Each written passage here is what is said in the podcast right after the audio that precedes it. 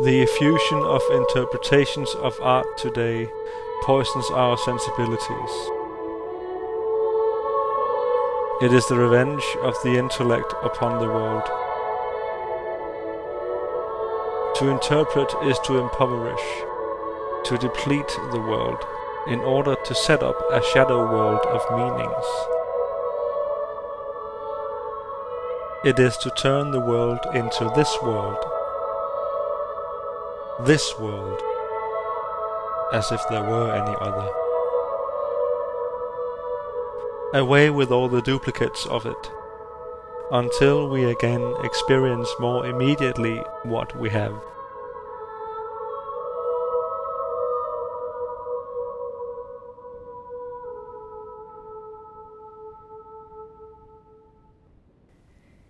Det var forfatteren Susan Sontag, der med nogle ord fra 1960'erne indledte det her afsnit af Stemmer fra Apsis. Og her der pointerede hun, hvordan fortolkninger af værker har det med at begrænse værkerne, og at vi bør være imod fortolkning, som titlen på den bog, hvor citatet stammer fra, også hedder. Hvad hun mere nøjagtigt mente med de her ord, det skal jeg nok vende stærkt tilbage til senere i det her sidste afsnit af podcasten. I dag vil jeg, Elisabeth Hartmann Evald Brus, nemlig sige lidt om skønhedsbegrebet i det 20. århundrede. Og afslutningsvis så vil jeg også tillade mig at komme med mit eget bud på, hvilket potentiale der ligger i nutidens omtale af skønheden. Men først, der skal vi altså opholde os lidt i det 20. århundrede. Sidste gang der fortalte jeg kort, hvordan den modernistiske retning på kunstmuseerne efterhånden kom til at dominere på en måde, hvor museerne fik helt hvide vægge og langt hen ad vejen indikerede noget nærmest sakralt, og at kunsten blev vældig ophøjet. Som konsekvens af det her meget ophøjede syn på kunsten, så opstod der også en holdning om, at man ikke som kunstner måtte besudle kunsten alt for meget med ens egne personlige agendaer. I stedet så skulle man arbejde på kunstens præmisser. Og det udmyndtede sig for eksempel i det, som man kalder for en mediespecificitet. Det vil sige, at man holder sig til det specifikke medie, som man arbejder med, og for eksempel for alt i verden ikke blander maleri, skulptur og arkitektur sammen, hvis man skulle være så fræk at få den tanke. Så et maleri, det er med andre ord sådan noget firkantet og todimensionelt noget, som hænger på væggen, og kunstnerens opgave består i at udforske dets muligheder som sådan noget, altså som et fladt firkantet lærred, på lærredets og malingens præmisser. På den baggrund så udviklede der sig en primær interesse i at udforske det specifikke medies muligheder. En interesse, som til en vis grad trumfede arbejdet med det skønne udtryk, kan man argumentere for. Kunsten tjente nemlig ikke længere skønheden primært, kan man sige, kunsten den tjente jo sig selv for la pour la, som man tænkte. Man kan ret oplagt tolke i det her og forstå den her tendens i sammenhæng med noget, som jeg nævnte ret kort sidste gang, nemlig Guds død. Filosofen Nietzsche, som formulerede det her, mente nemlig vel at mærke ikke alene, at Gud var død. Nej, han mente også, at de guddommeligt definerede værdier var døde. Værdier så som godt og ondt har nemlig traditionelt set været begrundet i Gud. Men fordi Gud ikke findes ifølge Nietzsche, så må vi altså selv definere vores værdier nu. Vi skal hinsides de her guddommeligt definerede værdier, som han formulerede det. Og skønhed, det har jo klassisk set været betragtet som netop sådan en guddommeligt defineret værdi. Så med Guds død, med de guddommelige værdiers død, så døde i hvert fald også den meget eksplicite omtale af og interesse for skønheden. I stedet så var det kunsten, der skulle udforskes, for eksempel i kraft af et fokus på lærredets muligheder som lærred, som maleri på de her hvide vægge.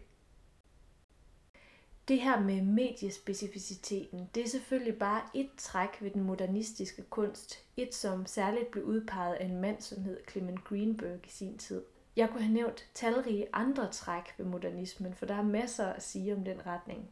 Men det her med det mediespecifikke, det tænker jeg dog alligevel er meget illustrativt til at forstå de reaktioner, som kom på modernismen i det 20. århundrede. For sagen er, at de her eksperimenter med, hvad mediet kunne, de fik ikke lov til at vare ved altid. I det 20. århundrede der begyndte kunstens ophøjede position på de hvide vægge nemlig at blive udfordret. Der opstod nemlig efterhånden en skepsis over for det, som kunsten på de hvide vægge lidt fornemt kunne se som et udtryk for, nemlig det moderne fornuftsprojekt. Altså det, som på mange måder havde rødder i oplysningstiden, hvor kunsten kunne forstås som et udtryk for det dannede menneskes ophøjede formåen, som jeg forklarede sidste gang. Men også det, som for eksempel Georg Brandes formulerede i slutningen af 1800-tallet, nemlig at sand litteratur, eller sand kunst, om man vil, skal formidle frihedens store tanker og menneskehedens fremskridt. Og det her, det begyndte man altså at blive skeptisk overfor. Formentlig fordi man netop i det 20. århundrede på grufuld vis erfarede, at det gik galt, når man lod mennesket definere alting – når man lod mennesket definere alle værdier, som Nietzsche opfordrede til, eller fokuseret på det menneskelige fremskridt, som Brandes sagde, og når man på den måde ophøjede den menneskelige formåen og fornuft. Og hvornår erfarede man så det i det 20. århundrede? Jo, det gjorde man i kraft af, at de regimer, som blev bygget på menneskets formåen og selvdefinerede ideologi, at de viste sig at være redselsregimer – den ene efter den anden ideologi, nazismen, kommunismen, fascismen, opstod jo nemlig og faldt derefter med et brag med mange, mange menneskeliv til følge. Erfaringen viste altså, at når mennesker forsøger at bygge et samfund på nogle absolute principper, som de selv har defineret, nogle der er forankret i dem selv, ja, så ender det med massehenrettelser Måske man så slet ikke kan stole på menneskets fornuft så entydigt, som oplysningsfolkene sagde det, eller på menneskets formåen, som Nietzsche og også Brandes sagde det. Måske man slet ikke kan stole på de her ting alligevel. Samtidig med alt det her, ja, så opstod der også en skepsis over for museet og kunstnerens særlige formåen. Der opstod en skepsis over for alle de ophøjede absolutter, som herskede i den henseende. Og den skepsis, den kom til udtryk på et væld af mærkelige måder. Kunstnere kunne for eksempel vise deres skepsis på en forholdsvis stilfærdig måde, ligesom 60'ernes minimalister gjorde det. Minimalisterne var sådan nogle kunstnere, som begyndte at blande medierne, hvilket jo på mange måder var ret uhørt i den tid. De blandede for eksempel medierne ved at bryde maleriets todimensionalitet og lade det kravle ned på gulvet og mænge sig med skulpturerne. Jeg har lagt et par billeder op på Facebook, så man forstår, hvad jeg mener med det her. Man kunne også gå mere radikalt til værks som kunstner i sin kritik af det her ophøjede museum og den ophøjede kunst. Man kunne for eksempel gøre, som Marcel Duchamp allerede i 1917 gjorde det, og udstille hulheden ved det hele ved at signere en toiletkumme og udstille den midt i den hvide kube af et museum. På den måde så viste han altså, at når man bare satte objektet inde på museet og skrev et kunstnernavn på det, ja, så havde det altså pludselig status af et nærmest helligt objekt, selvom det her objekt altså var alt andet end helligt. Noget lignende gjorde Piero Manzoni, da han i 1961 puttede sin lort på dåse og en del andre gjorde altså også det her med at udstille hulheden ved at betegne nogle sære ting som kunst. Så altså, hvor det 19. århundredes filosofi på mange måder havde gjort op med den absolute Gud, så opstod der i det 20. århundrede en generel skepsis over for de menneskelige absolutter, både dem i redselsregimerne og dem på museet. Og den her skepsis, den er groft sagt DNA'et i det, man kalder for postmodernisme. Her der tales der nemlig ikke længere om, at menneskerasen står i centrum af det hele med en forkromet sandhed. For eksempel som det blev gjort i oplysningstiden, hvor den menneskelige fornuft var det vigtigste af alt. Derimod så tales der i stedet om, at vi er blevet decentreret med hver vores sandhed – mange små fortællinger, som filosofen François Lyotard kaldte det i 1979. Og den her måde at tænke om tingene på, den gælder langt hen ad vejen stadig hos mange mennesker og på mange universiteter for eksempel.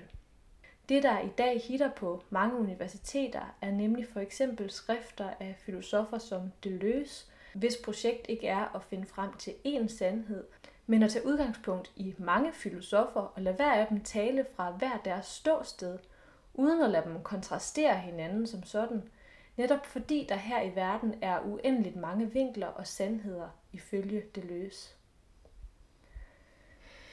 En betoning af det decentrerede subjekt og de mange sandheder har naturligvis indflydelse på også skønhedsbegrebet, der som konsekvens af det her bliver meget relativt i det.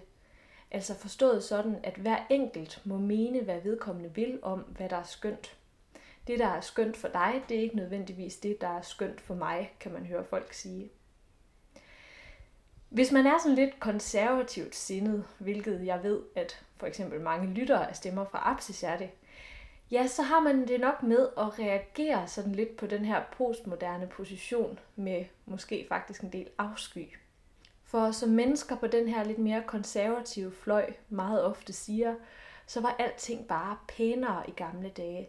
Alting var skønnere i gamle dage. Arkitekturen, kunsten, tøjet, det hele, det var pænere dengang, man havde et begreb om skønhed, som man var enige om. Et begreb, som ikke stod til debat.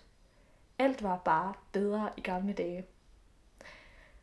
Personligt synes jeg dog, at tingene er noget mere komplicerede.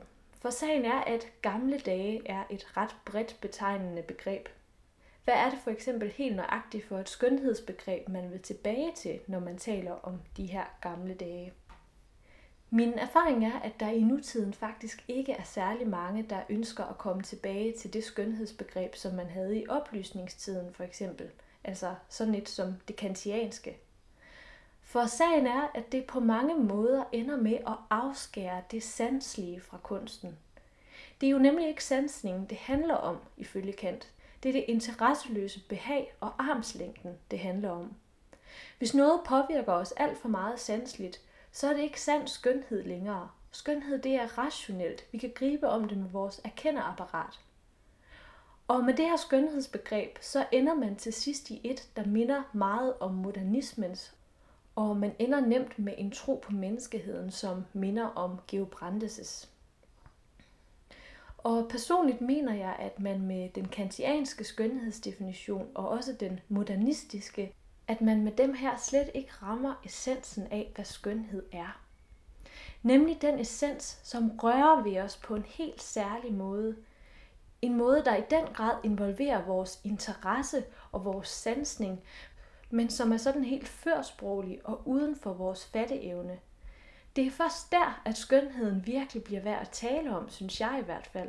Det er først der, den er værd at lave en hel podcast om.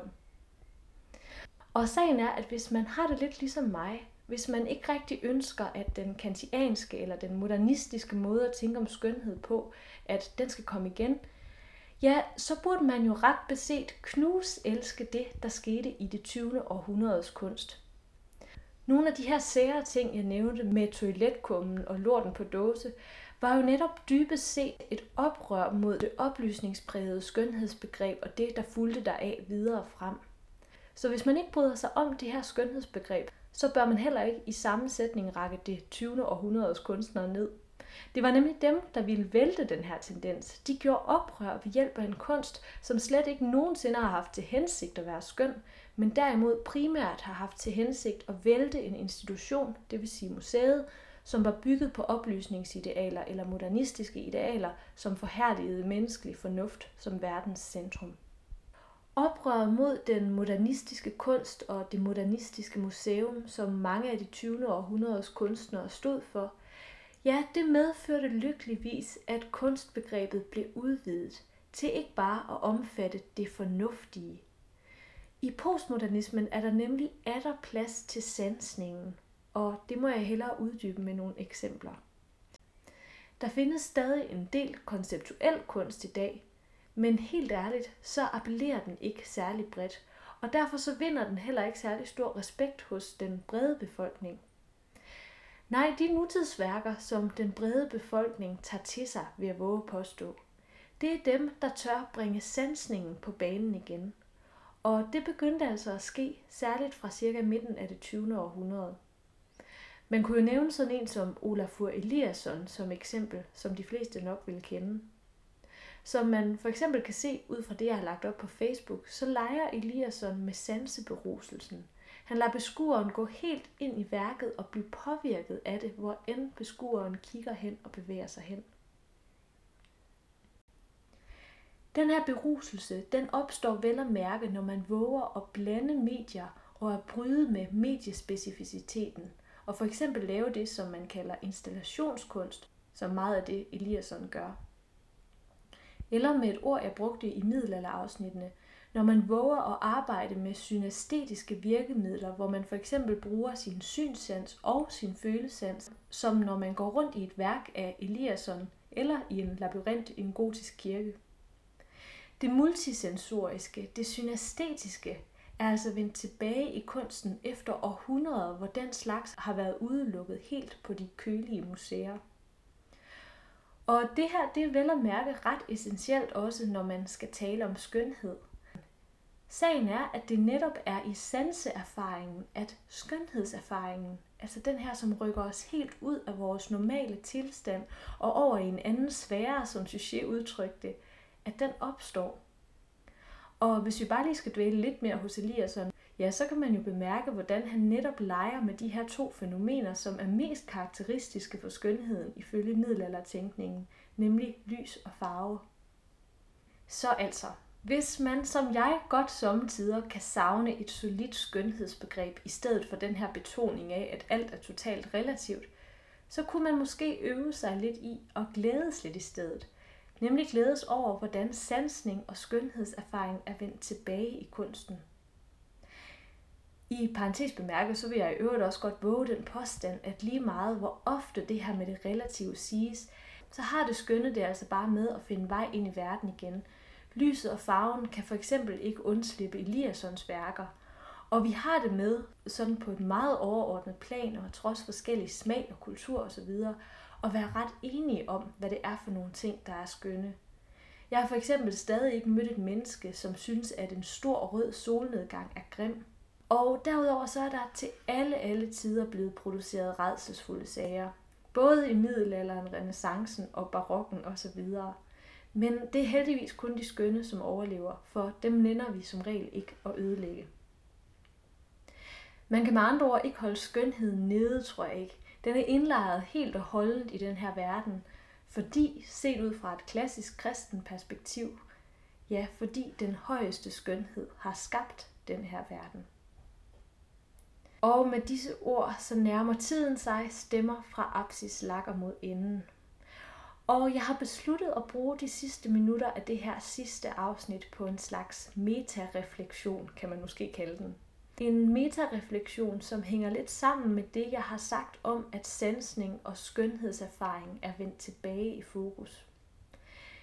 Det, jeg har forsøgt i den her podcast, er nemlig at tale om skønhedserfaringen, at udlægge den og sige noget om, hvad der sker i den. Men lad mig slutte af med et tankevækkende spørgsmål, synes jeg selv. For kan man overhovedet sige noget meningsfuldt om den her erfaring? Ville det ikke være at reducere erfaringen helt vildt? Jo, det er der faktisk mange, der i den postmoderne strøm af filosofi og kunsthistorie har argumenteret for. Og jeg er tilbøjelig til at være delvist enig. For eksempel så ville sådan en som Susan Sontag mene, at vi bør være imod fortolkning. Og med det der mente hun, at fortolkninger af kunst ofte fastlåser et værk til at betyde noget. Men altså, det er jo i virkeligheden slet ikke særlig interessant, hvad et værk betyder. Det, der er interessant, det er, at det gør os småløse, at det rører ved os på en meget uforklarlig måde. Det, der er interessant, findes i vores sansning. Det er ikke det, der appellerer til det, vi kan forstå med vores rationale, der er interessant. Det er ikke det, der er skønt. Det er ikke det, der passer til vores erkenderapparat, som Kant sådan lidt banalt vil formulere det. Skønheden er noget radikalt andet, og erfaringen af den kan ikke rummes af formler. Snarere så opleves den som når 2 plus 2 giver 5, som jeg tidligere har formuleret det.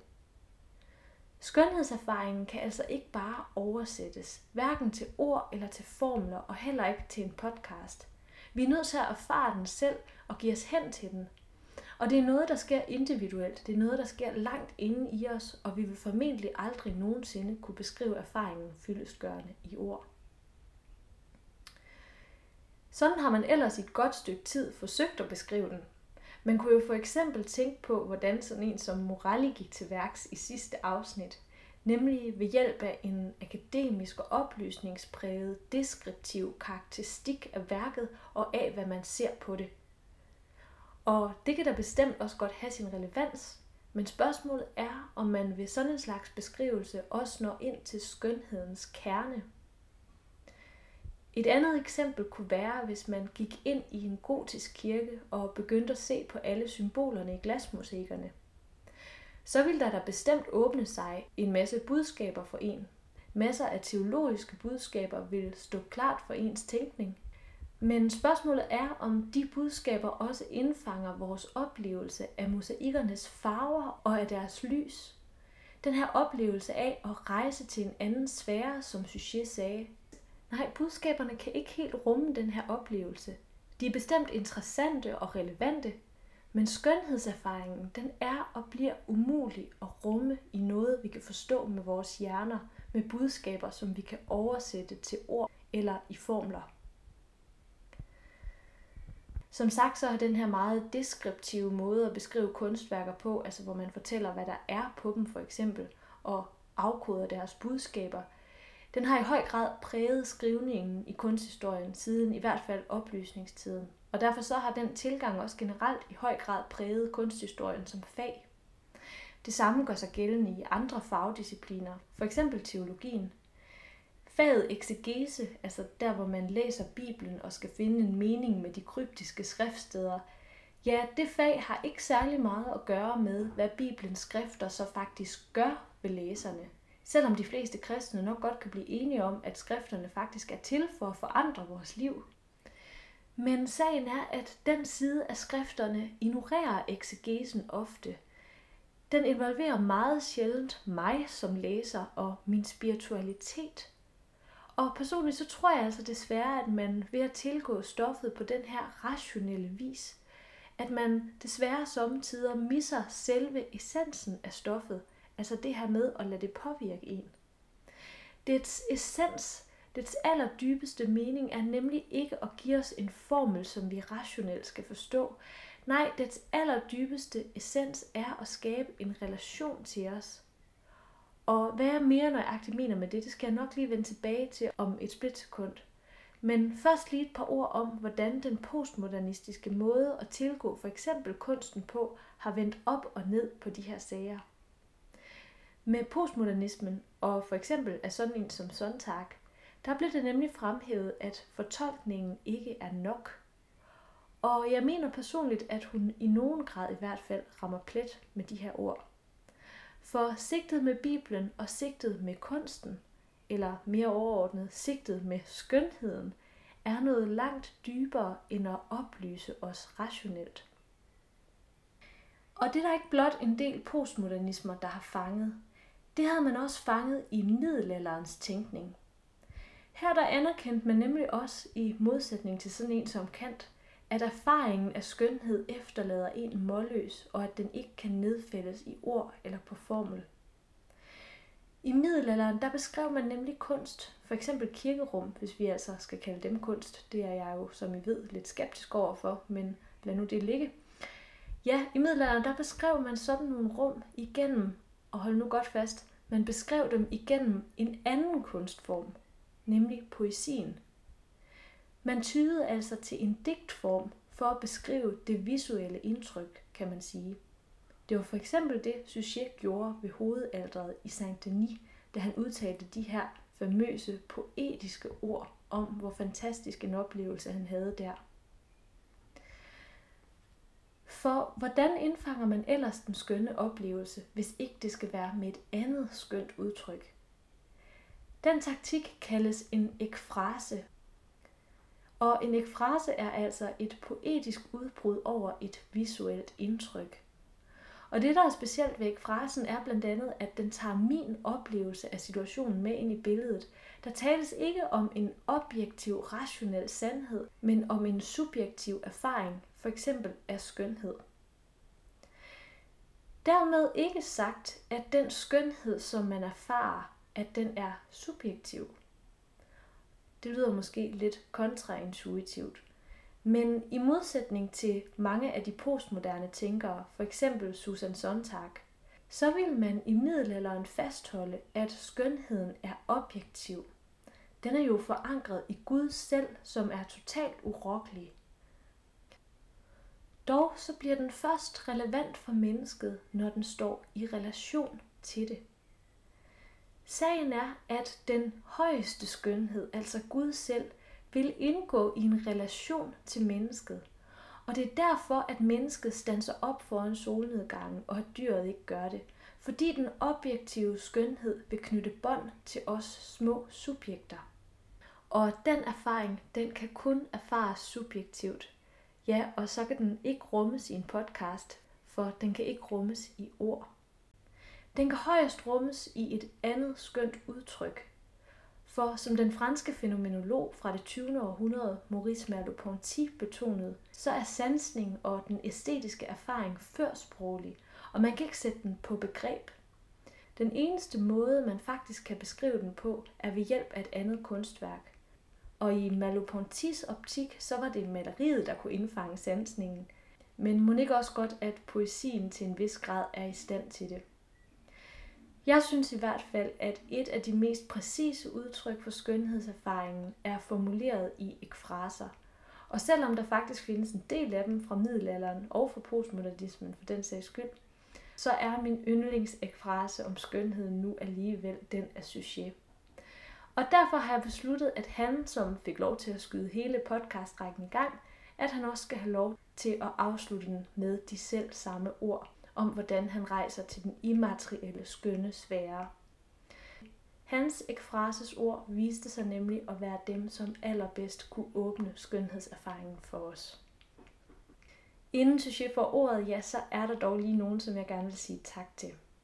Først til min lillebror Jonathan for at være teknisk supporter, som lånte mig optagegrej, da mit eget svigtede, det vil sige til cirka halvdelen af afsnittene.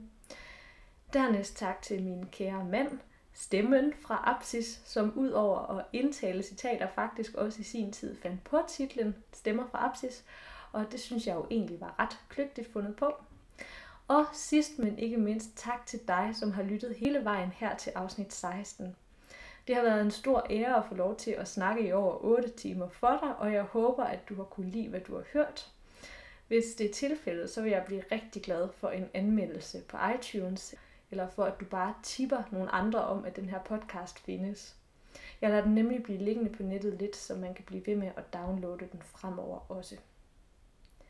Og med disse takkeord vil jeg nu give mikrofonen til ingen ringere end den kære Abbe Suchet.